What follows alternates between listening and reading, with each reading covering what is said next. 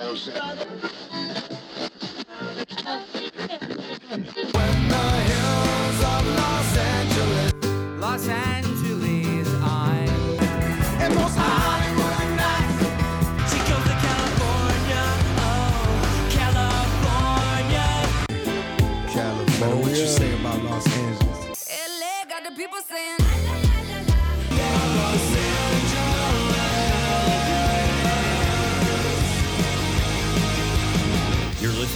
Corner of the Galaxy on cornerofthegalaxy.com.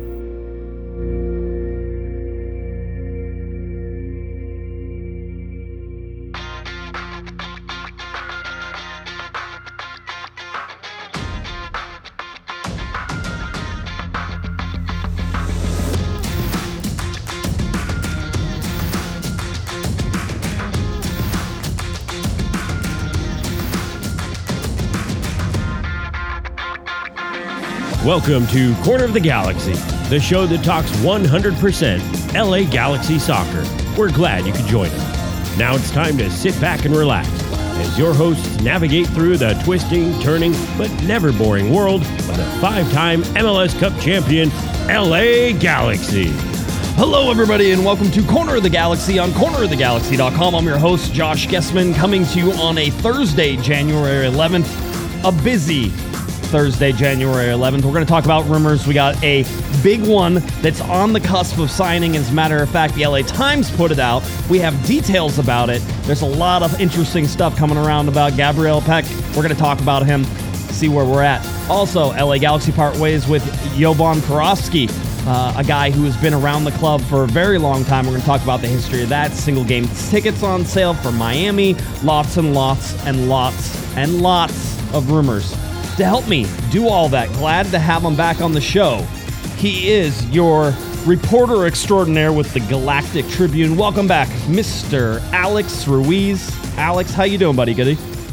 I'm good, Josh. How are you doing, man? Hey, uh, I don't know if happy- it's too late. Happy New Year. I was I was gonna say statute of limitations already ran out. It's only supposed to be three four days. That's it. You can't say Happy New Year anymore. But I appreciate it. Thank you, thank you. Uh, how was the how was the holiday season treating you? Okay, not too bad. yeah, pretty good. Um, pretty busy. Uh, lots of food. Lots of uh, gained some weight for sure. So I'm I'm definitely uh, back on the exercise grind right now to get back into shape, both uh, physically and for this LA Galaxy season. I know. I was gonna say we. I sort of feel like we had like a little bit of a break, and I don't remember. And uh, and we're not gonna bear any leads here. Well, I promise we'll get to get to the big talking points rather quickly today. Um, I don't remember an LA Galaxy transfer window that has been this active and it's and it's one thing to have names thrown out right and we've seen that we've seen names being thrown out but we've been able to verify a bunch of those names. So it's not just, oh, this name is being linked with the LA Galaxy. And it's like, okay, cool. Yeah, that guy's never come in. Or yeah, everybody's just, this is agents just sort of trying to do that. I have killed a couple rumors, absolutely, than in, in this in this transfer window. I have verified way more than I have killed. And I don't know that I remember an LA Galaxy team that is more put together whenever it comes to this stuff. I mean, Sosa Solari, and then you're like, okay, that's that's kind of a normal transfer window for the Galaxy. Oh, they're looking at Sosa and Solari. Oh, you look, oh, Pec. Pec is in there now. Oh, Pellistri's in there now. Oh, you can keep going. And it's like every time there's an A and a B, which I think has sort of been the plan for the Galaxy over the years. We have plan A and we have plan B, and after that, we run around and we panic. Um, it's A, B, C, D, E, F. It's like it just keeps going. And the quality and the attributes they're looking for seem to be consistent through it. Like you can sort of tell what they're trying to go after. So I don't know. That's just for me. But what, what's been your take on it so far? Yeah, I think, uh, like you mentioned, right, there's definitely been a lot of names linked, but I think what intrigues everybody the most is the type of names that are linked. You know, it's not just some aging superstar, some guy who's close to being out of contract. These Right. are guys with serious potential from across the world, from different markets. And I think that's the one thing that excites a lot of Galaxy fans is we haven't really seen that so long. And especially right now, uh, as we're going to talk about later on, and as you mentioned with Solari and uh, Sosa, I mean, young South American talent that we haven't really seen the LA Galaxy go after. I'm not counting Pavon because that was alone. Right. Norione Gonzalez, if you guys even remember him. So, I mean, uh, this is the first time that we've really seen the Galaxy be active in this way, in this modern MLS. And I think everyone, you know, is excited. And there's going to be a lot of hype building around the LA Galaxy for that reason. I, I think the other thing is, and it's definitely a transition for me because we're so often linked to the stars. You see the LA Galaxy linked to these stars, these big name players, the things. It's almost one of those things that you can look at. Oh, there's a big name who wants to come to the LA Galaxy this offseason. You're like, that's a fake rumor. Like that one's not not the real one. Um, Exactly. it's an adjustment, though. I, you know, you sort of wonder. It, it, offset by all of this is the Miami game that's coming up as the season opener. I was talking to some LA Galaxy front office people, and they're like, "Good thing the first game isn't going to be like you know paid attention to all that much. You know, everything's going to have to be going. A lot of pressure on Greg Vanney, Will Kuntz, the entire uh, technical staff trying to get things right from the very drop because it's Miami, but it's also LAFC. I think in the first nine games, right? It's it's we, and we've looked at those first nine first nine games are not a picnic for this LA Galaxy team. So all this stuff is mounting a lot of pressure. And so far, what you're seeing is the Galaxy being calm, composed, and and going after. It was uh, it was interesting because Solari and Sosa right now both wanted more money, both standing there holding exactly zero dollars. Um, and so that's that's very ungalaxy like in the last years, right? In the whole deal. So anyway, a lot of stuff to sort of uh, to sort of talk about. People are commenting on my pupusa hat. I would like to point out this is my haircut hat as well. Um, but I, I love pupusas. I love AFJA, uh, and I love this hat, so it works well for me too. So I'm, I'm okay with that part of it. It's a win-win. Yeah, so it is. It's totally a win-win. So uh, my wife thinks this hat actually looks pretty cute on me too. So overall, not not a bad day for for Josh here uh, as a, as it goes. Uh, let's get to uh, the very beginning news, and I would like to point out, you know, Hammer a lot of times is here. Hammer and uh, and and Kevin, right? The Panda and Hammer are out as at the Sidekicks convention, as we're calling it. Um, you know, the North American Soccer Coaches Convention that's at Anaheim Convention Center. They're there. Uh, they'll be there tomorrow. They'll also be there on Saturday. So make sure you stop by and check it out. You can say hi to those guys. Um, I am not probably going to go just because my work schedule is really busy. Um, but those guys are holding down the fort. I know that Hammer got to say hi to Brad Friedel and Eddie Lewis today. So uh, a little hello. And they do have the ability to do some interviews there as well. So we have that sort of uh, in, in there. So once they they give me some some audio and some stuff, if there's some things that we want to play, we'll put those on some future uh, shows as well. So a lot of stuff happening. Also, Media Day uh, media day out in Miami, right? So that's Yes. going on right now. I'd like to. Okay, do you know who the LA Galaxy took for for media day? I checked the email. I don't think they took anybody. They right? did. They did. They so. took. They took two they? people. They? took. Now here's the here's the crazy thing about media day right now. Uh, first of all, they took the like the two nicest guys in the world. Jalen Neal went, um, and uh, and um, oh oh oh, I'll get it eventually. Hold on. Oh. it, it was one of those. I was right on the tip of my tongue, and then I forgot it, and then it was it's Maya Yoshida. Yoshida? Yeah, it's Yoshida. Yeah, yeah. Boom. Yeah, There I should go. have said nicest. Like if I said the nicest guys that you could imagine, Jalen Neal would be there and Yoshida would be there um, as well. Um, so they they took them to to media day. Here's the crazy thing. Galaxy, everybody, official report date for the start of the preseason, Saturday. So they had media day before they actually had to report, and usually it's after they have to report. So I was sort of like, like, oh, I thought Riqui would have been there. You know, you get Riqui Puig out of media day. Well, he's still in Spain because he he doesn't have to be back for it until Saturday. So he's packing up, getting ready to go, and and so he'll be back too. So they had media day out there and doing that. I think there were some pictures of people trying. They were trying to sneak some jersey looks at some of these guys. They're all wearing like sweatshirts because they, they're Yeah, probably the they're all real doing that to cover the new kids. Yep, that's right. So I can't can't do that. Um, and and the whole deal. Logan, by the way, says father and son Neal and Yoshida. Absolutely, hundred percent. I like that. Um, so uh, so yeah, so that's going on media day, and then all the news here now. Let's get to the news. Uh, at 11 o'clock this morning, that was about 10 minutes after I got in the car to go run an errand. And so, therefore, I got a phone call and I was like, wait, what? What happened? Oh, okay. I didn't know. Uh, the LA Galaxy put out a tweet uh, and also issued a press release. LA Galaxy part ways with technical director Jovan Kirovski. Uh, let's go over the entire press release right now. LA Galaxy part ways with technical director Jovan Kirovski. Los Angeles, Thursday, January 11th, 2024. The LA Galaxy today announced that the club has parted ways with technical director Jovan Kirovski. So there is your uh, your press release and everything in there. And uh, you know, I'm going to say this, I, and I know, and certainly it was my indication that I would look at this and say, wow, that press release isn't, there's not a lot of meat there. Um, but in actuality, Alex, it probably tells the story exactly as it needed to be told. And if you wanted to read any context in there, I, I would imagine you might be right. If you and I parted ways, and if I sent you a text message and I was like, "Hey, Alex, I don't want you on the show anymore," uh, you'd probably be like, "Thanks." Right? Like, there's not a lot. What are you gonna, you know? Yeah, you could cuss me out and do some stuff, but you don't do that in press releases and the whole deal. So I imagine people. I, I don't know that uh, if you mutually ter- terminate and go ways, then you, there can be all sorts of flowery language and all that. But this was this seemed to be one sided in in this particular release, and so. Uh, for me, I don't think that is the big deal. The big deal for me is that Jovan Kirovski is with this team for a tremendous amount of time. Uh, with the LA Galaxy in 2004, 2005, uh, back with the LA Galaxy. This is as players in 2009, 2011. Has a long history. Obviously, was one of the uh, was the first American to go and play for the Manchester United youth team. Right, so 1993 to 1996. Um, sort of in there, he was with Borussia Dortmund. This is an incredibly accomplished soccer player internationally. Yes. Uh, and then came back, played for the LA Galaxy, the Colorado Rapids, San Jose Earthquakes, the Galaxy again in 2009, 2011. Assistant coach in 2012, MLS Cup winning 2012 year. Uh, was on 2011's uh, MLS Cup winning team. Was on 2010's uh, Supporter Shield winning team. 2009's uh, MLS Cup uh, final team. Right. I mean, Jovan Kirovski plays a large part of history in the LA Galaxy. Um, and then in 2013 was the technical director and had been with the LA Galaxy in the front office uh, all the way through the tumultuous years in 2017, uh, where everything sort of went. I mean, this is. I don't think it's surprising, uh, and and if we're we're being honest on this show, Alex, I've been I've been saying that Jovan probably shouldn't have been with the organization since 2017, uh, and have been pretty consistent with that as we uh, as we rolled through this what do you make of uh, of this move? It, was it surprising for you? Not surprising at all for me. I mean, look when I when I think of this press release and how short it was, um, for me, it just kind of indicates my what I think of Jovan Kirovski is I don't really see him that much.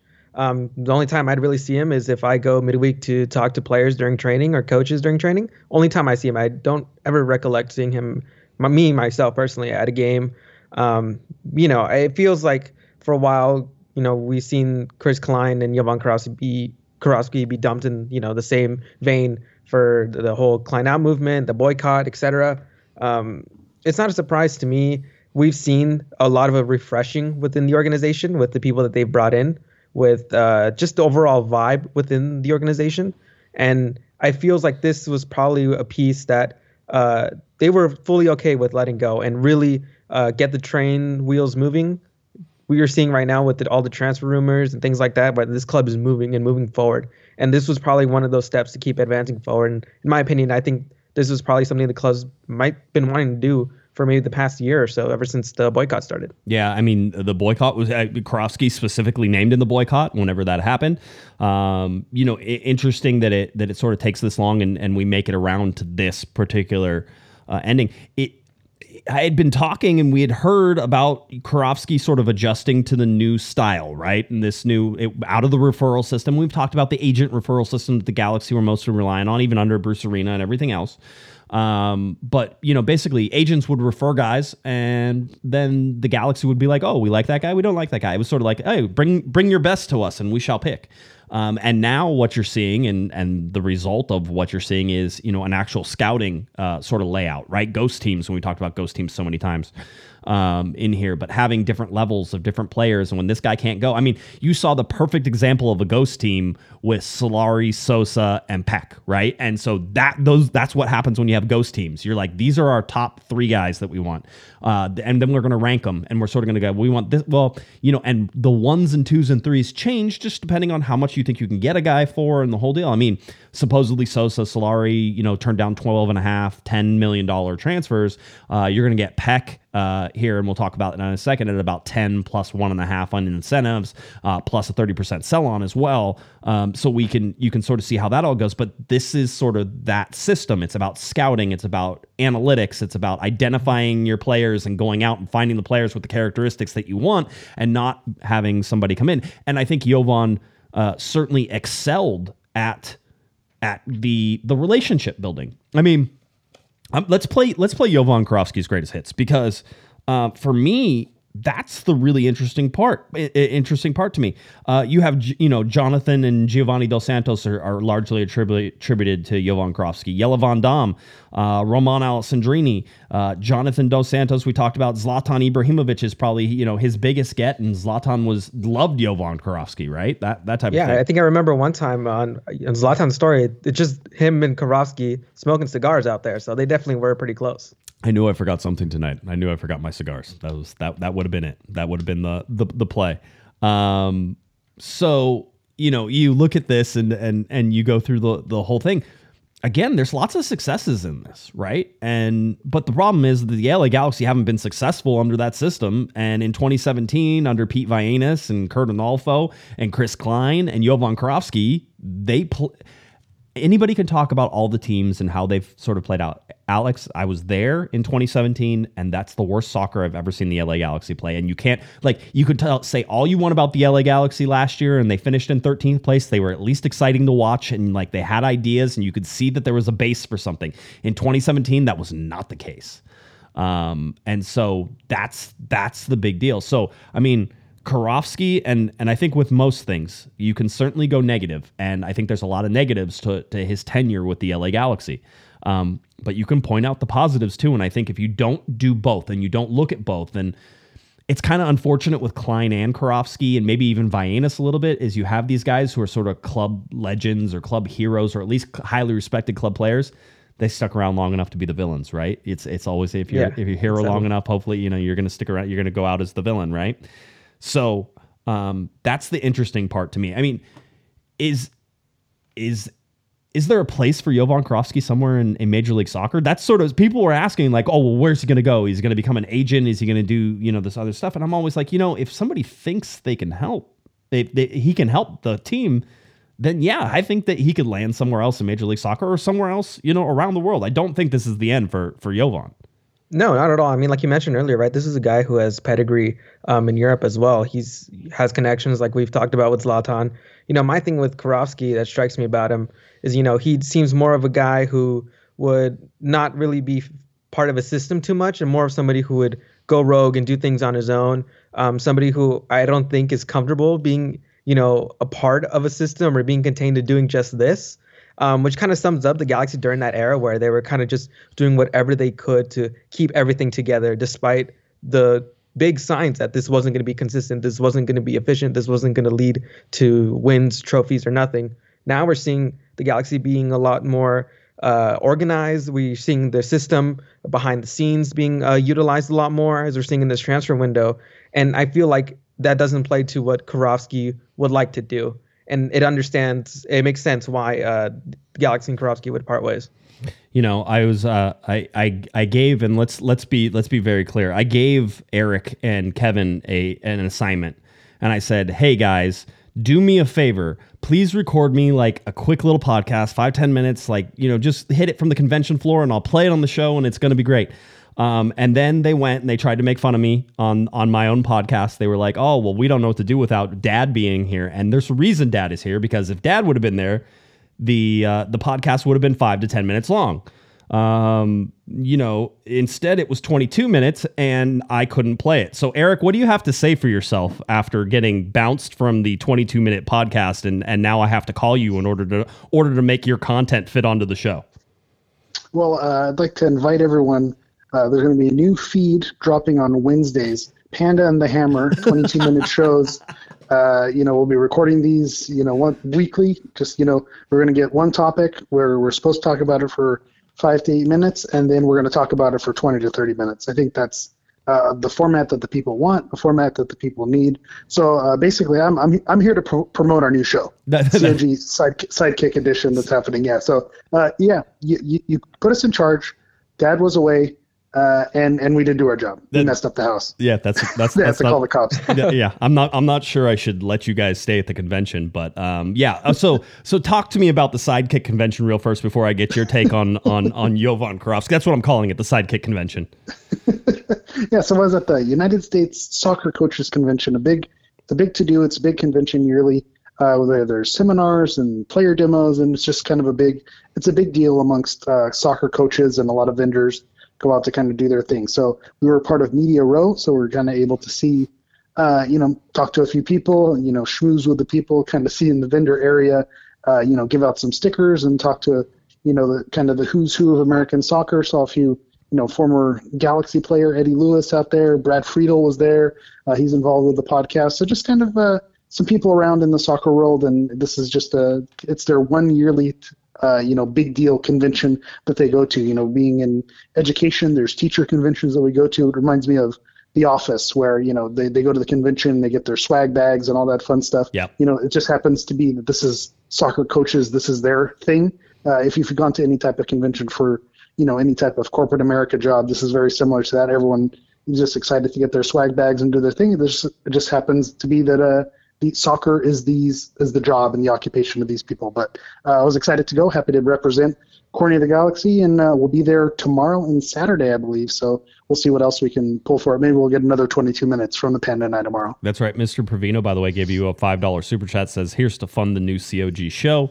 Um, so you're already you're already giving me money, which is always nice. Uh, Perfect. yep, that's right. It's going going great so far. Uh, Darren uh, and I, I'm, I'm hoping Darren, I do this do this with justice because I'm I'm assuming that you're going with the community side of this. But Panda and Hammer in the morning um, was was the is the name of the show uh, apparently right now. So uh, that's sort of where we're at. So tell me, I mean, I called you to see how the convention was, and you're like, "Oh yeah, hey, I'm just working on this breaking news." I'm like, "What breaking news?" Because I was in the car driving whenever it all got announced, and you're like, "Oh, Jovan's gone," and I'm like, "Oh." Wow, I didn't even know that. I guess I should probably check some things out. So uh, I went back and, and checked my phone after that. What what you and Kevin were at the convention? What was the what's the general consensus around these people who who know soccer, who know who Jovan Kirovski is? Yeah, um, so it was kind of funny how I got the news as well. I'm there setting up tablecloths and microphones and everything, and uh, you know, Kevin walks in and he goes, "Jovan was fired." I was like, "Okay, well, I'm sorry, what?" so it kind of caught me by surprise. You know, Right. when I, I didn't have my phone with me, wasn't uh, in there with breaking news. But basically, that was uh, you know the the big news for today. And from the people that you know we were able to kind of talk to, you know, off the record and kind of you know go around, they basically were saying this this seems like it was a long time coming. Seems like yeah, it was uh, about time, and as harsh and as as bad as that sounds, with the Chris Klein era, you know, effectively being put to an end, this is kind of the final chapter of that. And I think that's kind of the general consensus amongst amongst the fan base, but also amongst people in the soccer world who kind of know, you know, are familiar with the Galaxy organization. I don't think it was a surprise to anyone. The writing was kind of on the wall, especially with Will Kuntz being the one uh, named chief soccer operations. I don't know if that's his official title. I know, uh, you know, something like that. But basically, with him in charge, this is like. Um, you know, when you get a new girlfriend, you know, and she still wears the old boyfriend's hoodies, it's like, okay, it's time to get rid of the old hoodie. You know, this is, uh, you know, we're not going to be wearing that anymore. This is now, you know, Right. my neck of the woods, and we're gonna, you know, buy you a new one. We're gonna, we're gonna fix things. You know, I'm the new guy in town, and I think this was, uh, I, I don't know that it's a message sent by Will Kuntz, but it's kind of the final, uh, you know, not that it's a final boss, but it's kind of like, okay, now this is, you know, Will Kuntz's ship, and he's the one who's driving the ship, and you know, whatever happens with the galaxy moving forward, it's going to be, you know, because of the decisions with him at the helm, there's not any more holdovers from the Chris Klein era. And I think that's, you know, for better or worse, especially with the boycott that happened as well. Uh, Chris Klein or Klein out was not the only focus of that. Jovan out was also kind of an under under the radar part of that with a lot Right. of the supporter groups as well. So this is kind of the final the final piece to put to rest that era of the LA Galaxy that we were so un, uh, you know uh, unhappy with for these last you know five, six, seven years. Yeah. By the way, Alex, uh, Hammer and I can agree. If you want to harass your wife eventually in the future, get a girlfriend, get a wife eventually. Uh, just whenever she puts on a shirt or something, just tell her you're like, oh, my ex had one of those. Good memories. right. That's that's a good way to, to to keep the spark alive. Right. That's what it is. Yeah. I was, I was gonna say you got Alex on as well. We we have we have covered every single sidekick. We got to get we got to get take the whole band on tour. we got to get we got to get Sophie. Sophie. So I I, We're I all know, gonna get our own uh, side shows and whatnot. Yeah, right. We're gonna have a whole side channel that is way off, way off to the side, way off to the side. Uh, and the corner of the galaxy universe. Yep, Josie, a five dollar super set chat says, "Cheers to the rebirth and rise of our galactic empire." So uh, everybody's feeling, I think, pretty good now. So that's good. I'm glad. Eric, uh, anything else from the from the convention that you want to share? You're going to be out there tomorrow and and and on Saturday as well. People can come out and visit you, right?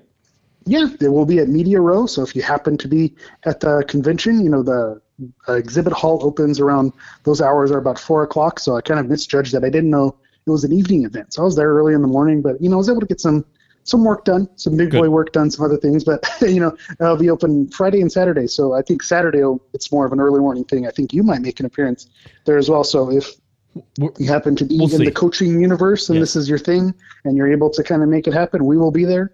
Uh, or if you know anyone who's going, send them our way. We're happy to talk to people and, you know, glad hand with all the, the who's who of U.S. soccer. That's right. We we are there. So, all right, Mr. Hammer, I, I shall release you back to convention duty. You have a wonderful time, and uh, we'll talk to you soon. Thanks, buddy. Fair enough. Have a great show, fellas. All right, thank you. There he goes, the Hammer himself, out at uh, the uh, the United States uh, Coaches Convention there at the Anaheim Convention Center. So um, that's all going on. Let me get to some more super chats here. Uh, Five dollar super chat from Raphael. Five dollars to be able to say Happy New Year, COG. See, everybody likes to push the statute limitations, but for five dollars, I'll allow it. You know, I, again, I'm for sale, Alex. I'm always for sale. Uh, executive producer Herb, always great to have uh, Herb in the house. Um, Herb, good to see COVID didn't kill you, and that we don't have the Herb Memorial um, uh, going. So, so it looks like you're still alive, unless your wife is doing this for you. I have no idea. It says, "Hey Josh, hey Alex, here's uh, 10.99 for the COG podcast and nine dollars and one cent to fund the new Panda and Hammer show." So there you go. Uh, Panda and Hammer in the morning. Telling you, Um, man, it's gaining momentum now. I tell you, it's you know, all you need is a bad idea, and it just runs. That's bad ideas always get momentum. Just remember that. Uh, I'm pretty sure that's why we have. Let me see if I can play it correctly. and Pato in the morning. Yep, Panda and Panda and Pato in the morning. See, there you go. I love that sound. It is. I don't know why. It is. I, I want you to know I spent money getting that created, and I'm like, I need it to be as annoying as you can make it. That was my uh, my whole things there. So uh, let's get to some more news and move on from Jovan Kirovski because the LA Galaxy have. So shall we. Um, I wanted to get to the the the single game ticket sales, right? Um, single game ticket sales coming up here, uh, and that was available today. Uh, there was a pre-sale yesterday, um, and let's just say there's not a lot of tickets left anymore. Okay, that's that's basically how, how it all comes down to uh, to everything. As a matter of fact, I actually have some news, um, and basically that news is this: is that the LA Galaxy are going to be announcing tomorrow that basically this game is a sellout. Now there are limited tickets available, limited inventory tickets available for one new season ticket members. So if you were like, hey, I wasn't going to pay the $7,000 it was going to cost for the single game ticket, but you want to pay the $4,000 it's going to cost you for, in order to for your full season in nice seats, right? I, I forget how much everything. I've I've looked, I've been um, you know, the whole deal there. So uh, there's still some deals to be had, which means you can still get season tickets in limited quantities this year. As a matter of fact, I was told that perhaps the Galaxy even bumping up against the season ticket member cap that they have. If you were going to put a guess on what the and by the way, I, I have no idea. I'm just guessing. All right, I've asked. The season ticket numbers are like secret sauce at KFC, like the the herbs and spices. You don't know what that what those herbs and spices are, right? Nope, don't know. Um, but I'm hearing hearing they're bumping up against that cap or at least close to it. And I was going to try to guess what that cap was. And if I'm going to guess, Alex, what? Okay, I'm gonna make you guess first. What do you right. think the cap for season ticket members, the Galaxy? Again, we have no inside knowledge on this. I don't want people to think we're like hinting at something. We're not. We're guessing. We're just shooting at and hoping that it's close enough. Yes. Um, I mean, this is a stadium with what capacity of twenty five thousand. Uh, so Twenty five thousand, just shy yeah. of twenty six. Yeah, whenever you all get there. uh-huh. around there. I'd assume the highest I believe This is would just be this is just for season ticket members, right? Because Yeah, remember season tickets. they cap the season tickets. So how many? Yes. Maximum that they would Yeah. possibly would be like twelve thousand. I think. See, I said 13. So you and I, I think, are in the same. And the reason we do, Yeah. one is we know the LA Galaxy love their walk ups, right? And so Yes. you do need to have that inventory that's available to turn, right? And so they do like that. Um, I think that 12, 13 is probably that number, which, by the way, I think at one point the LA Galaxy were down to like 7,500 season ticket members, like easily. I think 7,500 is probably a good guess, um, even though they never tell us. By the way, if you ever want to watch an executive squirm at the LA Galaxy, ask them how many season ticket members they have. Um, I've done it so many times; it's it's enjoyable every single time. Um, so yeah, so so that's I'm that I'm hearing they're bumping up against that cap. So there's inventory still available for season ticket members if you get new season tickets, and premium inventory. What does premium inventory mean? It's like a lot of those VIP sections, possibly the suites, like the cabanas, uh, maybe the on-field sections. Basically, you got to have some coin. Rich Galaxy fan sections, you know those ones, Alex. Um, the whole deal. Did you think? Now we saw sort of the ranges um, whenever we're looking at the pre-sale and the season ticket member pre-sale that happened on Wednesday, about 164 to about 392 for add-ons for this Miami game. Uh, whenever you saw the the full range of uh, of the tickets that were released today, about 490 to 890 was sort of the range. Too much, too little. Where where where do you sit on this uh, this whole the whole thing? Yeah, I mean the Messi phenomenon, man. It's good for all these owners and their wallets. Uh, they're going to get a lot of bank when he comes to visit uh, their stadiums. Yeah, I mean, I mean California is already pretty expensive as it is. So uh, last time Miami came here to play LAFC last season, it was expensive, and you know, to be honest, I'm really not surprised. I was full-heartedly expecting to see like tickets going up for a thousand, you know, around eight hundred dollars. Not surprised at all. And you know, prayers to you guys in the resale market. Uh, because it's going to be wild in there with those prices and the demand at some point is going to get really high because you know coming from Miami to here the West Coast you're not going to see Messi that many more times if we're being honest. Yeah, I mean and here's the thing for me is that you know the LA Galaxy went out and they decided to have this game at Dignity Health Sports Park. They decided not to take it to a bigger venue. I'm sure they could have taken it to a bigger venue. And so this is their cash out thing. Now, Listen, I think that they gave the best value to the season ticket members. Quite honestly, somebody somebody in the Discord was talking and saying there's value in season tickets this year. Just based on the one game, there's probably value in the season tickets. Um, I know there are people out there who are going to sell their season tickets and probably pay for half of their season or or possibly even more for this. Um, as far as I'm concerned, they're your season tickets, and you get to do what you want. So I'm not a I'm not a gatekeeper here. Uh, that's not how it happens, and I don't care how much you ask for your tickets because I'm always like, hey, if you don't like that price, then you don't got to pay it, right? It's one of those. Exactly. So um, for me, I heard parking about forty dollars for this particular Yes. game as well, right? So everything is jacked up for this. This is going to be a media bizarre blitz craziness that is happening. This is the first game of the season for the LA Galaxy. Miami has a game midweek before this uh, for their season opener, and they have a preseason tour that takes them all over the United States. Possibly advantage LA Galaxy, possibly disadvantage LA Galaxy. We're going to see sort of where that one sits.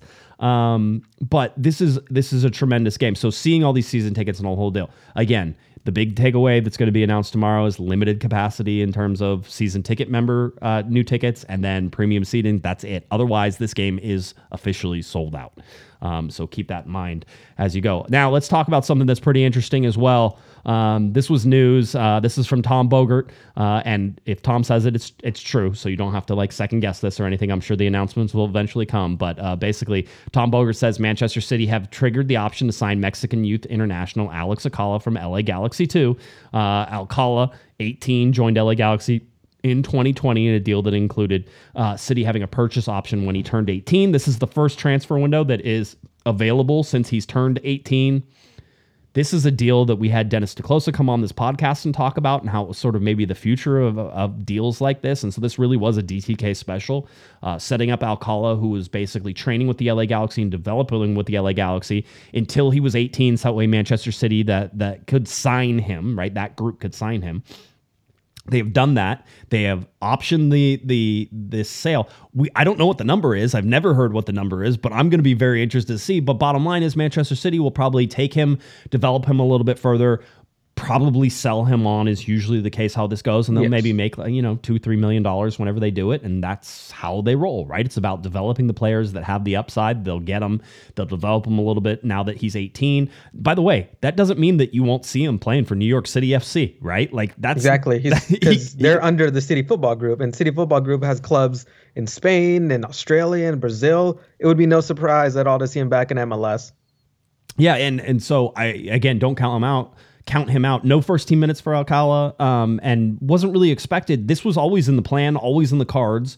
Uh, it was just a matter of as if he continued to develop in a way that that the City Group basically thought that they would want to take him, and so um, it's a it's a big deal. Like it's it's another. We talked about uh, you know, the sale of, uh, of Vasquez uh, to uh, to Liga MX, right, from the academy and and and those types of things. And so that was a hundred thousand dollars. And you're sort of Brandon like, Tejas? Oh, Tejas, yeah, that's what I meant. There Sorry, yeah, Tejas. Vasquez, who's Vasquez? Yeah, I'm like, no, I was thinking, I was thinking uh, Brandon Vasquez, uh, uh, other player. Um, and so that's a hundred thousand dollars, right? That's not a lot of money, but it sets a precedent. It sets up a thing. Same thing now with Alcala. This sets a precedent. This sets this this type of thing works.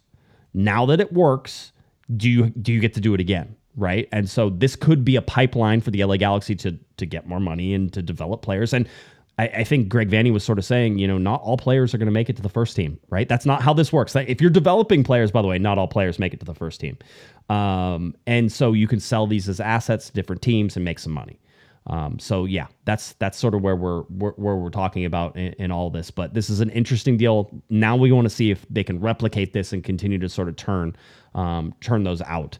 Um, but yeah, Alcala, we we've watched Alcala play, and he's an interesting player. I, in a lot of ways, he reminds me of Ryan Alvarez, which was at the level he's at, clearly head and shoulders, thinks better, thinks faster, has More technical. more yeah ex- he does everything just a little sharper a little bit better and in some cases miles better and miles sharper um, but i've learned that that doesn't always translate whenever you get to, to playing big boy soccer right whenever you get up to playing with the men. Exactly. you- When you, with grown men, right? yeah well because you can excel at, at youth development and we've seen the galaxy invest a lot in, in their academy recently you know playing a lot of teams going to different tours and tournaments and and showcasing these players and and that's amazing um, but like you said josh not all these guys are going to make it into the first team usually it's defenders that do end up making it from the first team you rarely see attackers mostly because the galaxy always invests heavily into attackers but yeah this is a good thing for the academy and you know Alcala is a very special player. We he's been hyped up a lot in Mexico. Um, they're really high on him. Right. Uh, we've seen a lot of clips and highlights from him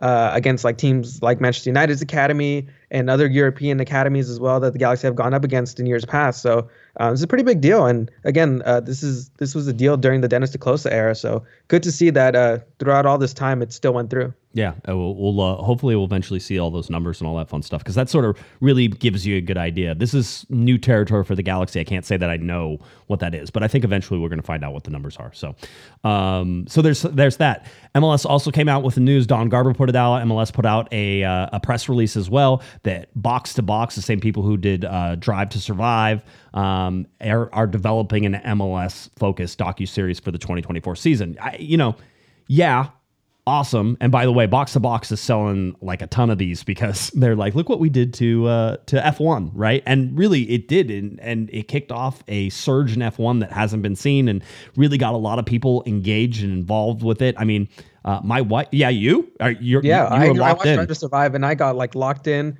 I started getting into it like a couple weeks before the Vegas Grand Prix. So for that whole week, that was like the one thing I wanted to do. But unfortunately, didn't get to go this year. But next year I will. Yeah, see, and and that's that's sort of the the cool thing is that like you could place it on the map. I always find it interesting too. I think that like MLS fans or soccer fans in general like are still like niche niche sport um, Yes, guys especially. West Coast soccer guys. Right, You got to wake up early. you gotta wake up early. those European games. That's so. right. You you got to do it. So you're always trying to like they. Do you watch hockey?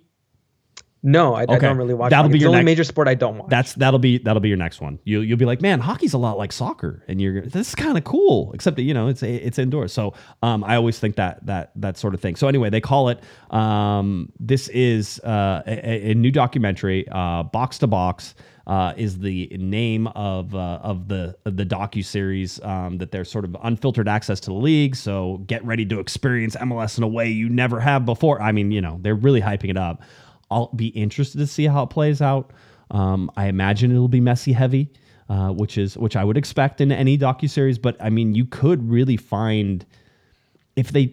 It, it's kind of like Hard Knocks. Do you watch any Hard Knocks? yeah, I love Hard oh, Knocks. Hard Knocks. Okay, watching like Miami right now and the in season Yeah. Hard Knocks is amazing, right? Just amazing. The way you tell the stories. You start doing that with multiple teams across the season and you're sort of able to put these out in series and be like, "Oh, I don't know how many crews you have to have that go out and like maybe you're with five or six teams every week and you sort of pick the storylines that really pop from those games and that how you do it." But how would you not want to do that? Um, and see that because I don't know. You put music behind it. You get a good narrator out there. By the way, available for narration, just in case they need anybody. Um, and and you could really do some have some fun. I think with with how it is. So hey, I'm I'm for it. Let's let's see what that produces. I'm all for every bit of MLS content we can possibly get. Right? Yeah, I'm hoping that you know they also do a good job, and I guess maybe not getting MLS too involved. I want them to be the ones telling the stories. You know, I want it to be authentic, how they want to tell it um, how we are seeing these stories because a lot of what makes Drive to Survive so good is that it's very raw when you get those interviews with uh, the drivers, with uh, everybody there. Um, I just hope that it, with this documentary, they do the same thing with the coaches and the players. And, you know, there's no things that are off limits to talk about because Right. we know in MLS, there's a lot of different things that can go on. Um, you know, that we've seen uh, in recent years, right? Like the boycott, uh, not really talked too much on Apple Oh. TV. Imagine if they were doing that, uh, they would have a, a whole episode dedicated to that um, if they did it this past season. Man, I was getting so much pressure to like not talk about the like just it was just that was such a horrible. It was not fun last year at the beginning of last year. Let's be very clear. This isn't a Yeah. much different situation with all this. So, um, and then uh, Lex points out, and yes, Lex, you are correct. Correct. Didn't Will Misselbrook say the Galaxy are working on their own documentary? Yes, they are. We've seen the cameras in with us whenever we Yes. were there. Um, again, I think Will and uh, listen, Will's a Will's a communications. He's a PR guy, so I think that's going to be polished probably more than we would like. But I also think that if you don't capture the real, the raw sort of stuff, then the documentary falls flat. Right? It can't just be a promo piece. Um, Exactly, like the Messi to America documentary that was on Apple TV. Like I watched a couple episodes, I didn't like it because all it was was a PR piece. If we're being honest, uh, you're just talking to Messi, all the things you want to hear from him. It just didn't feel too authentic that a lot of documentaries um, have that are successful. Like I remember when that documentary, the Messi one, came out. Uh, the Beckham documentary came out at the same time, and Right. that one is a lot more raw.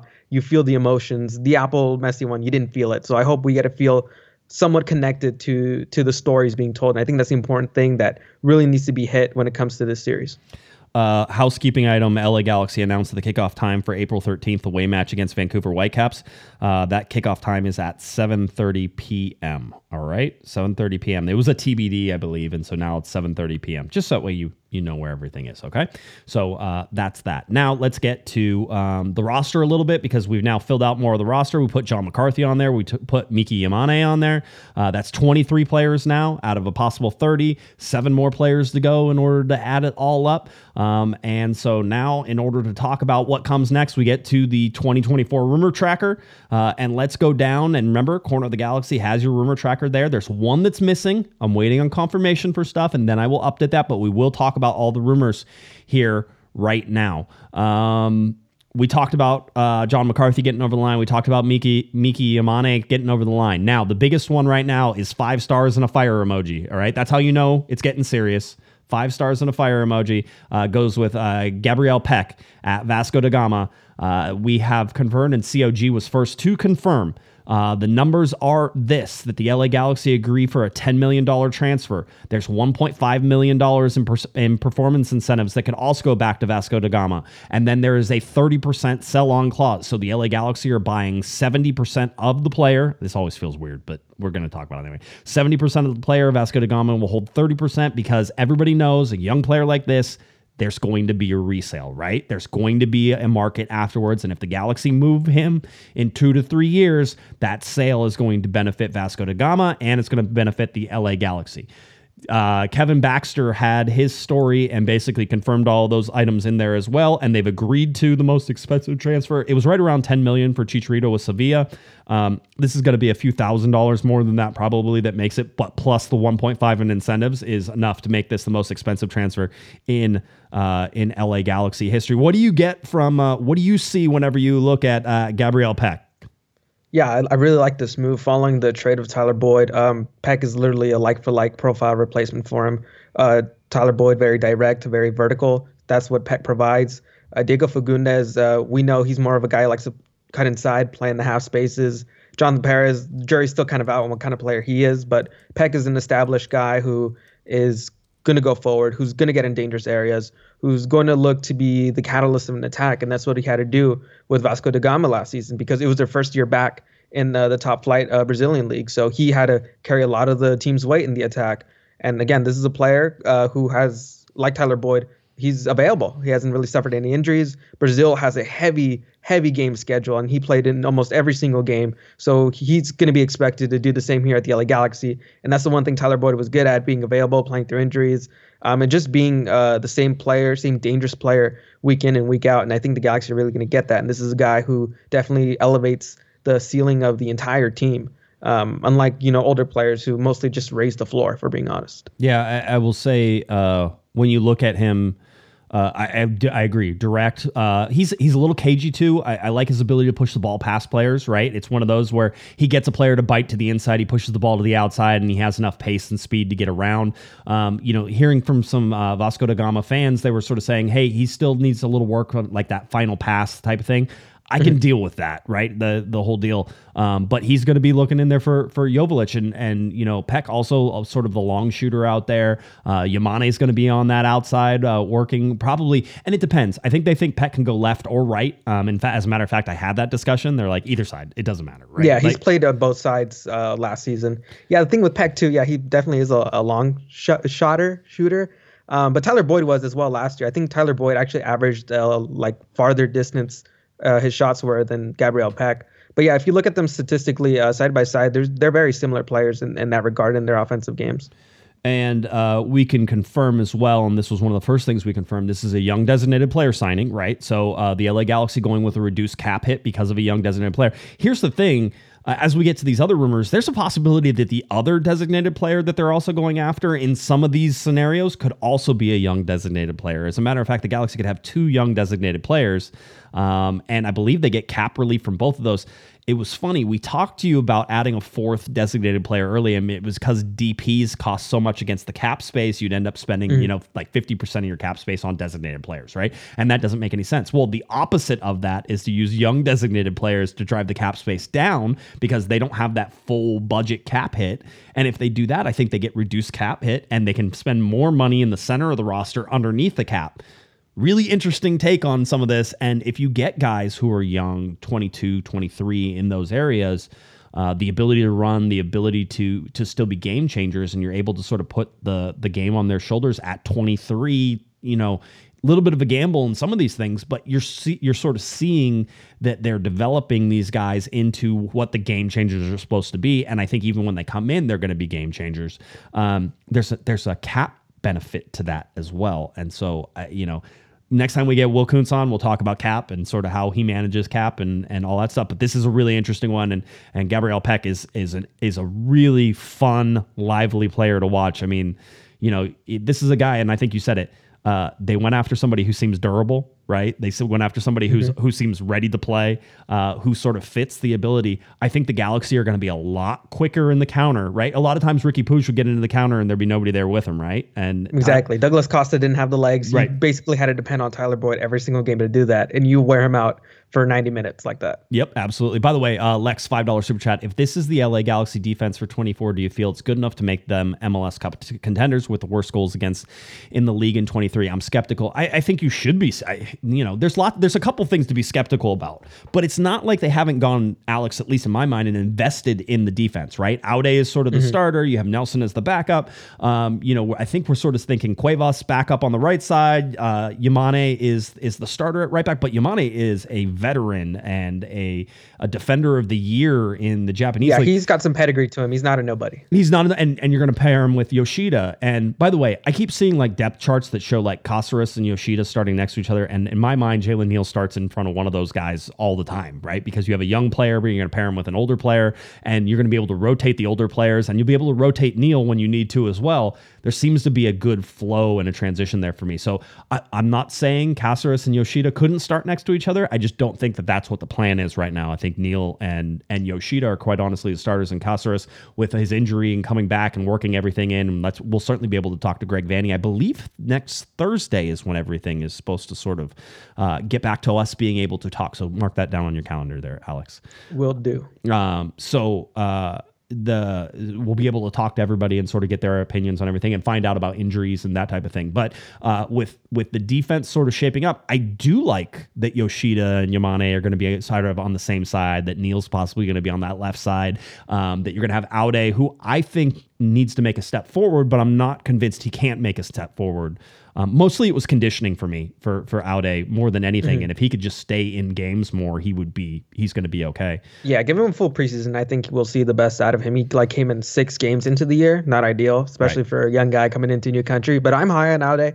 I think he'll do pretty good this season. Uh, definitely some question marks, but I feel there's a lot more uh, growth that could be coming within that young group. And obviously, the goalkeeper situation needs to be figured out because you got three guys there. Um, so it'll be interesting to see what happens in the preseason and what Vanney rolls out with. Yeah, the other the other question mark for you absolutely should be Dejan Joveljic, right? Starting at the striker. If you've noticed any of the rumors, none of them are for strikers. They are all for wingers, right? And you can go winger after winger after winger after winger. That's where the rumors have been. That's where the LA Galaxy are focusing. That's going to be a gamble. And I, uh, you know, I think um, I think it's been well spelled out by a bunch of people. Uh, Chris Tucker and I have this conversation a lot about Dejan Joveljic, which is He's a U22. You paid, I think, like three or four million dollars for his transfer mhm. whenever you got him. So you spent him, but he only costs like two hundred thousand dollars against the cap. So people were talking about you should have just paid Tyler Boyd money instead, and now you're going to go with a guy who costs you like. Oh, now I'm like, you don't understand. Like when you bring guys in on U22 contracts. You could get somebody who possibly replaces Tyler Boyd for way less. Way You- less. You can pay them more money, but cap size, cap, cap space wise, it's way less uh, of a hit. And so that's sort of one of those things that was balanced in the offseason. And by the way, that's a gamble. You have a guy like Tyler Boyd who absolutely proved he could do it, Alex. And now you're saying, I guess we don't need him because we're going to go out and find somebody who's either as good or better. Yeah. That's tough. It's tough, but I feel it makes sense. I, I've t- come around with Tyler Boyd train, totally understand it. I mean, guy coming in first year in one contract, had a career year, uh, overachieved in his expected goals. You know, there's some things that kind of signal that there could be a regression in next year. Right. Um, but I, I feel like the Galaxy were confident in their choice, and uh, again, I feel like there's a really high possibility that this trade could work out when we look back at it three years down the line. uh, Lex says, you know, he, he uh, uh, I should say they, uh, they feel uh, like they have no depth, like that, like with Aude. If Aude gets injured, then you're Austin Nelson. Well, Nelson's a, an experienced MLS defender. I don't worry about that. I'm more worry about it the right side with Cuevas and that type of thing. That's where I think you worry about the depth. But worst case scenario, you could go three in the back, and you could slide. Exactly. You could slide one of the center backs. You could get Caceres, you could get Yoshida, you could get Neal, and you could sort of string that out in the back and, and make some changes in that too. So, um, I you know. I think that uh, the big deal here is you're going to get two designated players, but that also, whenever you get the two DPs, it's going to set you up for depth. And when we talk about some of these next rumors as well, there's sort of there's the illustrate that there's the illustration of depth that you're that it seems the galaxy possibly could be going for. I wanted to highlight this uh, particular tweet uh, from Kevin Ryder, uh, the famous Kevin Ryder from Kevin and Bean on K Rock for uh, so many years on on KLOS now. Uh, Kevin, by the way, you're welcome on the show anytime. I know you listen occasionally. Uh, we'd love to have you on whenever you want to. But he goes, uh, he says, I love supporting a team, uh, the LA Galaxy, that makes this type of gamble. Getting somebody, and he's talking about Pec before their best days is a huge risk. I love it. Takes huge balls, right? I'm sure he's talking about soccer balls whenever he says that. So um, I just I thought that was an interesting tweet. And Kevin is a, is a lifelong uh, LA Galaxy fan, and you'll see him at games uh, all the time. Uh, here's the other rumor that sort of got put up. This is the Pellistri rumor, right? And here is the interesting thing about uh, Facundo Pellistri.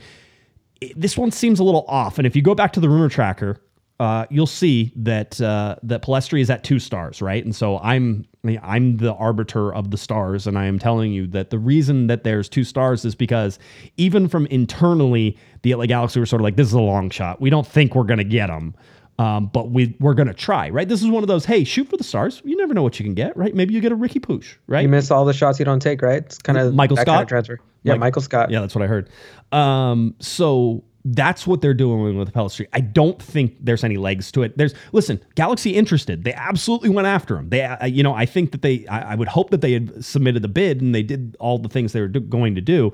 Um, but that's that's the interesting rumor with with with Pellistri. The other thing was it was PSV that was in, sort of i- involved in that for a loan, possibly. Well, now Villarreal has sort of jumped in on this too. If Pellistri is going to be up, so there's Galaxy have a lot of competition, and that's why I don't think they think that there's a real uh, path to to landing Pellistri. But if you did get somebody like we were joking around on Monday um, and sort of saying, well, what is the budget for the LA Galaxy this this off season, right? Like, what does it look like? You know, whenever you're, are they going to spend $20 million on strikers? That seems like a lot, right? The whole deal. Now, you know, they're sending about 10, 11 and a half for, for Pec. And, um, I don't think that deal will be announced this week. It could st- it, some of the times these happen really fast. You have to understand like people sign and then all of a sudden everybody's like, "Oh, let's announce it right now." And then sometimes they're like, "Let's plan it out and let's do it." Um, but Pec is basically to that line where everybody signed. It seems like it's ready.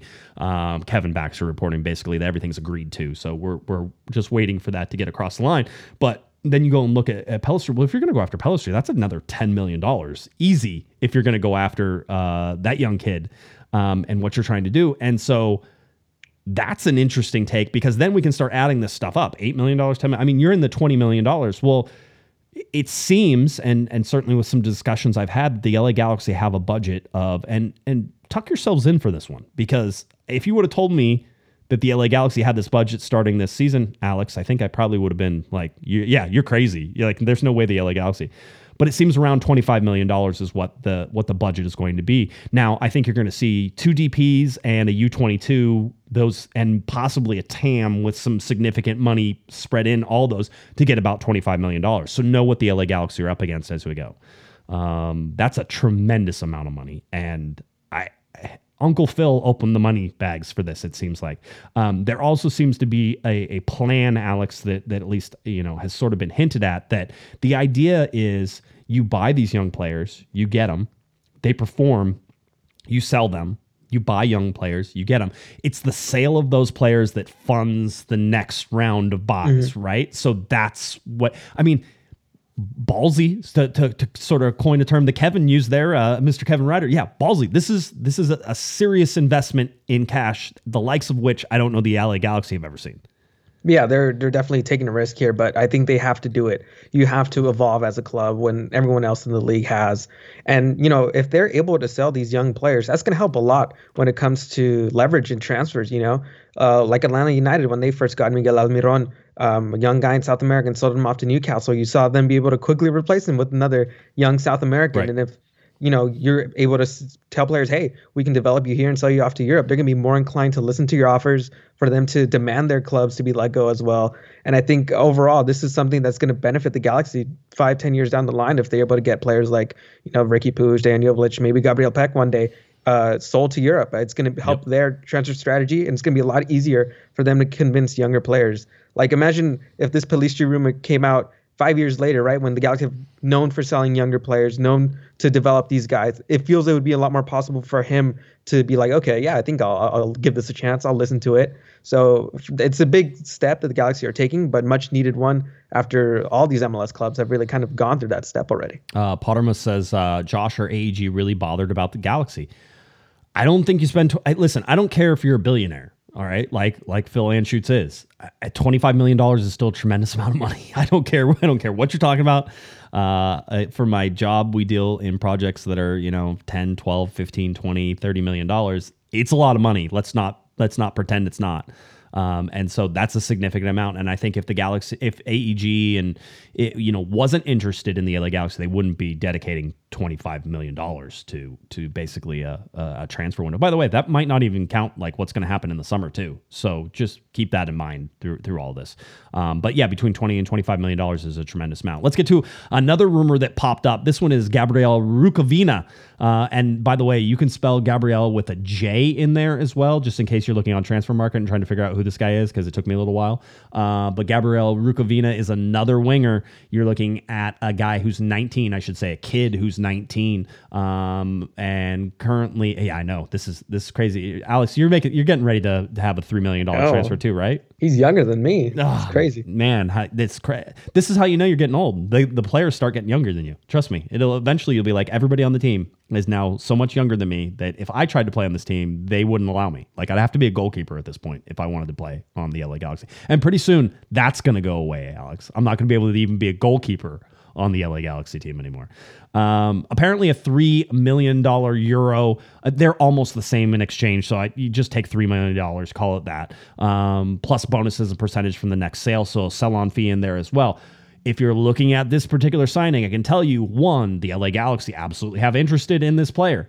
Uh, they are interested. They're going after. They're looking at now. Whether or not that gets done is is remains to be seen. I was told basically that some of what is out there is true, not all, but some. By the way, it would be helpful to know what wasn't true, but I didn't get that part. So um, basically, some of what is out there is true. Uh, basically, Ru- Rukavina wants to leave, but uh, Dinamo uh, don't want to sell him for that amount. This is one of the rumors uh, that is out there. The LA Galaxy offer includes a percentage that player and manager get. So uh, Dinamo in the end isn't getting the three million. So there's about twenty percent in there is what we're hearing. Uh, and basically, there's another rumor that comes up. It says the reason is the player would probably get a 20% of the transfer fee. Dinamo would sell him if he gave up the 20% of the transfer fee, right? Well, basically, the Galaxy, you're talking about about $750,000, I think, right? So on a $3 million deal, makes it pushes it almost to 4 million if you're going to do it. But that's negotiable. There's negotiating in here. This is not a no as far as I'm concerned. So, uh, what have you? Uh, did you take a look at uh, at our our our young winger here, Rukavina? Guy has, uh, if let's see, almost no first team minutes, right? Yeah, I got my notebook right here. This is where I keep all my notes on rumors and players and stuff.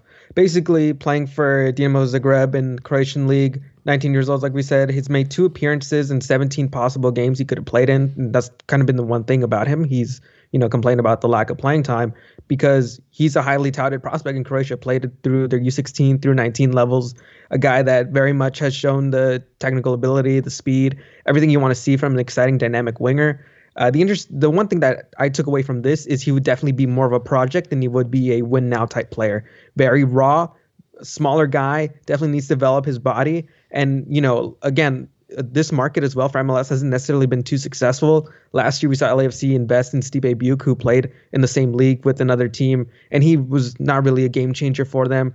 Uh, was basically out of their rotation, not not getting any minutes by the time they made their MLS Cup run. So it's definitely a risky investment, but if they're able to play their cards right, nurture him well, and develop him well, then this can definitely bear fruit. But again, more of a risk than it is. Uh, a guaranteed success. And, and, you're talking about depth now. This is a depth piece, a U22 piece, likely the third U22 with the Galaxy possibly having. Well, we know one young designated player, certainly with uh, with Pec, and uh, there's possibly another one whenever we're looking at some of the other stuff, or just a, a senior designated player. They're able to have three U22s.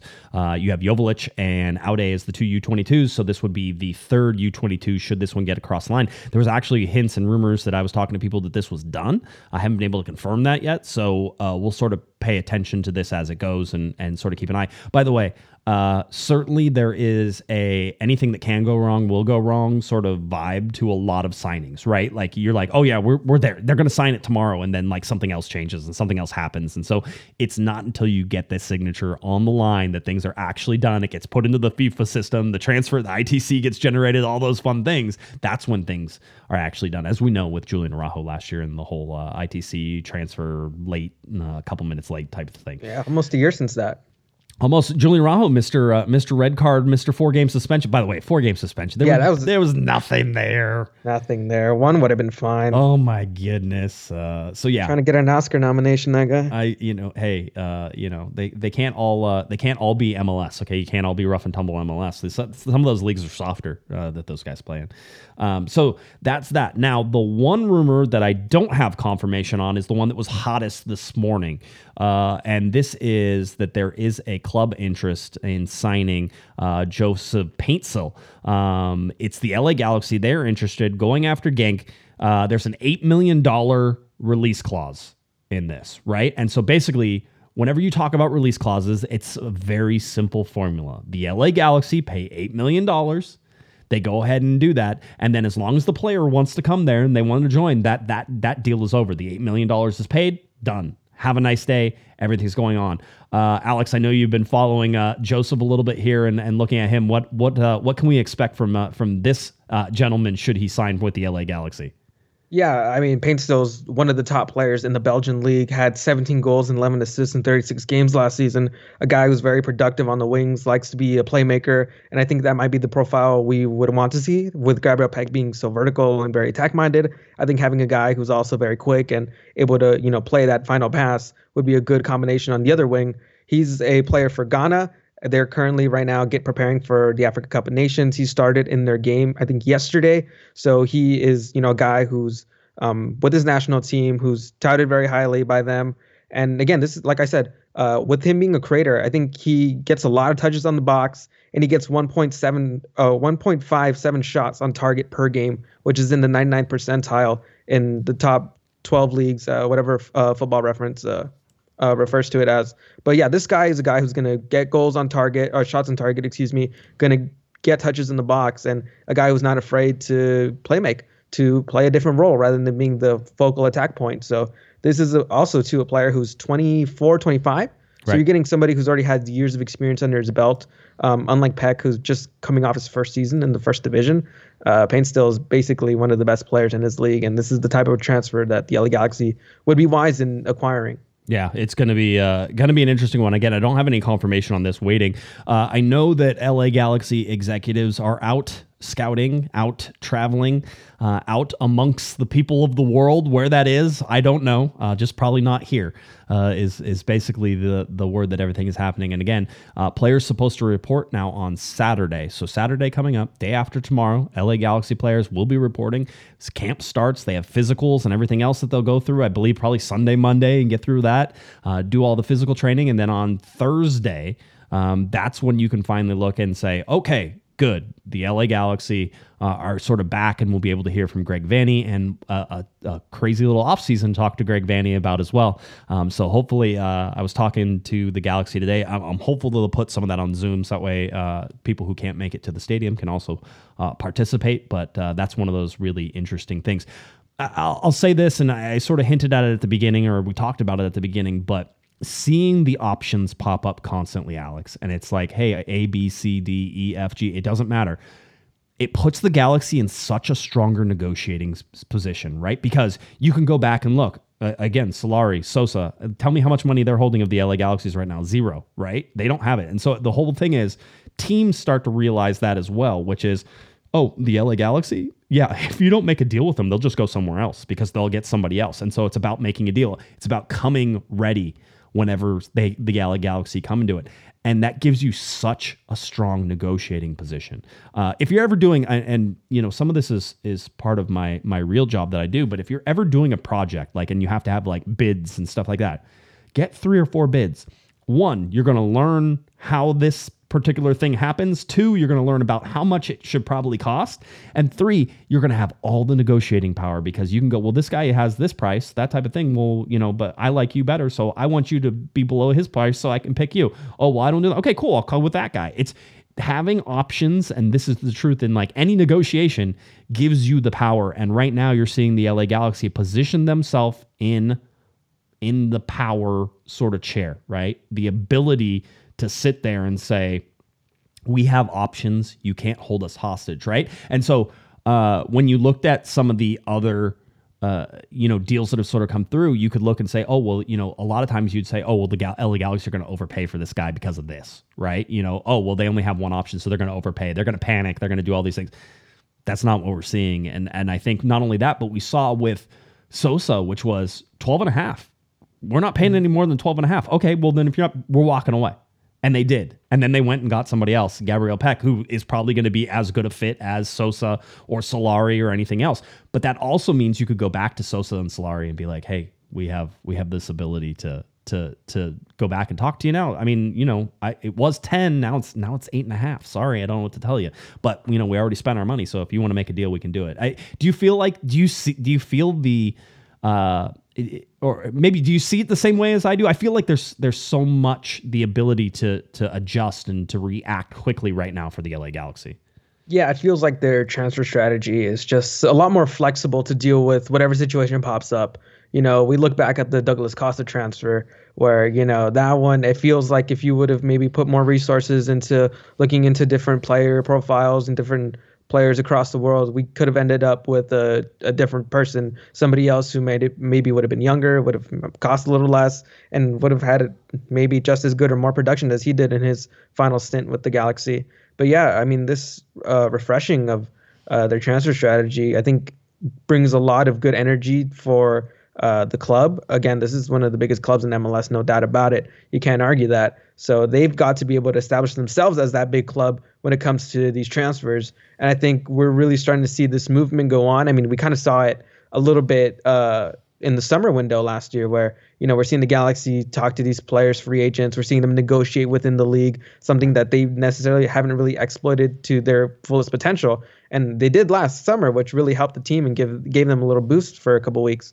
But yeah, I'm I'm liking what this club is doing, the direction they're heading in. And I think you're seeing a lot more organization and just a lot more uh, communication uh, between different departments, between people, between negotiations for between clubs and players. And I think right now uh, this is really kind of helping set in a, a good energy as the season comes in and as players start to report within the next couple of days.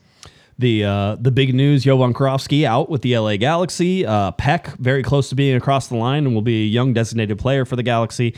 And then all the rumors. I mean, this is this is nonstop. Uh, remember, if you want any chance at getting to that Miami game now, you're either in resale land, uh, which God bless you and good luck. Um, and then also uh, you could possibly get still get season tickets. So go, so go try to get those season tickets if that's what you want to do. Um, there's a lot of momentum behind this LA Galaxy. I think you can feel it. Alex, you sort of hinted at that as well. You know, I feel like they're going to be an improved team. I felt like they were actually a pretty good team last year, just for a lot of reasons it never clicked, mostly the injuries and everything else that decimated that team. But there was a stretch in there where you were sort of like, I told you this team could play. And if they get back to some of that, and you know, you can look at sort of, yeah, there was a lot of players who departed the LA Galaxy this year, but there's still a core in there. Uh, we go back to the roster as it stands right now Riqui Puig, Gaston Brugman, Diego Fagundes, uh, Maya Yoshida, Mark Delgado, Dejan Joveljic, Martin Caceres, Jonathan Bond, Chris Mavinga, uh, Julian Aude, Jonathan Perez. Johnny Perez, uh, Edwin Cerrillo, Marcus Ferkranus, Jalen Neal, Mauricio Cuevas, Daniel Aguirre, Eriq Zavaleta, Novak Micovic, uh, Gino Vivi, Miguel Berry, John Nelson, John McCarthy, and Miki Miki Yamane. Um, you know, you can put Gabriel Pec right there uh, as sort of the next one to come across the line, and then Miguel Berry still his rights with the, to the LA Galaxy, but right now we're going to call him as a roster player because they went out to get him. So that's what we have. That's where we're setted. Uh, we will now take a break a little bit. I think you're there's a good chance your, your Friday is chill, is a chill Friday, right? But there's also a chance that all hell breaks loose. So you know, you never really know about this time of the year. So hope everybody enjoys their uh, their weekend. And uh, five dollar super chat from Gary says, "Rad show, thank you, gentlemen. Thank you, Gary. We certainly appreciate it. Remember, Kevin and Eric uh, are out at the convention. You can go visit them uh, as well. So uh, make sure you do that, especially on Friday. Sounds like it's going to be the big day. So if you're listening to this in the morning, head on out to that convention. I think the uh, NWSL is also going to have their draft. Yeah, their at the draft is here in the in the area. Yeah. Yeah, so so that's also happening down there. So a lot of fun. So, all right. Uh, is there anything, Alex, that you want to talk about? Uh, are you are you good? Did we cover all the things we were supposed to cover? Yeah, we're good. I mean, this is feels like a new book instead of a new chapter for the LA Galaxy. So I'm excited to see what happens this year. And you know, compared to last year, I'm I feel excited to see to report what's going on, to write stories about what's going to go on. Last year we had a boycott, all these transfer bans, everything feels so refreshing from a reporter side of things to be like, hey, there's a lot of possible stories that could be written this season. Well, we're we're gonna have uh, we're gonna have you know what the the name of the game in 2024 is return to fun. All right, return to fun. Things are gonna be fun in 2024. Do I guarantee it? No. I mean, is there going to be a pain along the way? Absolutely, right? But I think that overall, you're going to find that that things are going to be a little more fun. And remember, soccer's supposed to be fun. This show's supposed to be fun. Some of y'all take it too seriously, but um, you know, we love you for it anyway, so that's good. All right, Alex, tell people where they can find you on the Galactic Tribune and everywhere else. And by the way, before he says anything, if you're not subscribed to uh, to Alex's uh, site, then you're missing out. And I subscribe because I learn something new every time. So, Alex, tell people where they can find you. Let's go. Yeah, you can find me on Twitter X at uh, ALXRUIZ15. Uh, all my tweets to my articles, links to everything are in there. And as Josh said, you can find a lot of my articles and analysis on the Galactic Tribune, which is a Substack. Yep, it's good. It's it's gonna be great. You okay? Did you die there? Yeah. Okay. Okay. okay. I just I just want to make sure. No, go follow Substack. Go follow all that fun stuff. Alex is great, and we're gonna have him on throughout the year. Uh, whenever we uh, we need to fill in, Alex will be back here as long as he'll uh, he'll have us. If you're looking for me on Twitter, it's at Jay Guesman, J G U E S M A N, and of course at Galaxy Podcast, cornerthegalaxy.com. Rumor Tracker is up there. Go visit that as well. Everybody have a wonderful weekend. We will be back on Monday night with Mr. Panda Kevin Baxter, ready to talk some more LA Galaxy. All right, for Mr. Alex Ruiz, I'm Josh. Pato Guesman, you've been listening. You've been watching to our little corner of the galaxy. Have a great one, everybody. You've been listening to the Corner of the Galaxy podcast on cornerofthegalaxy.com.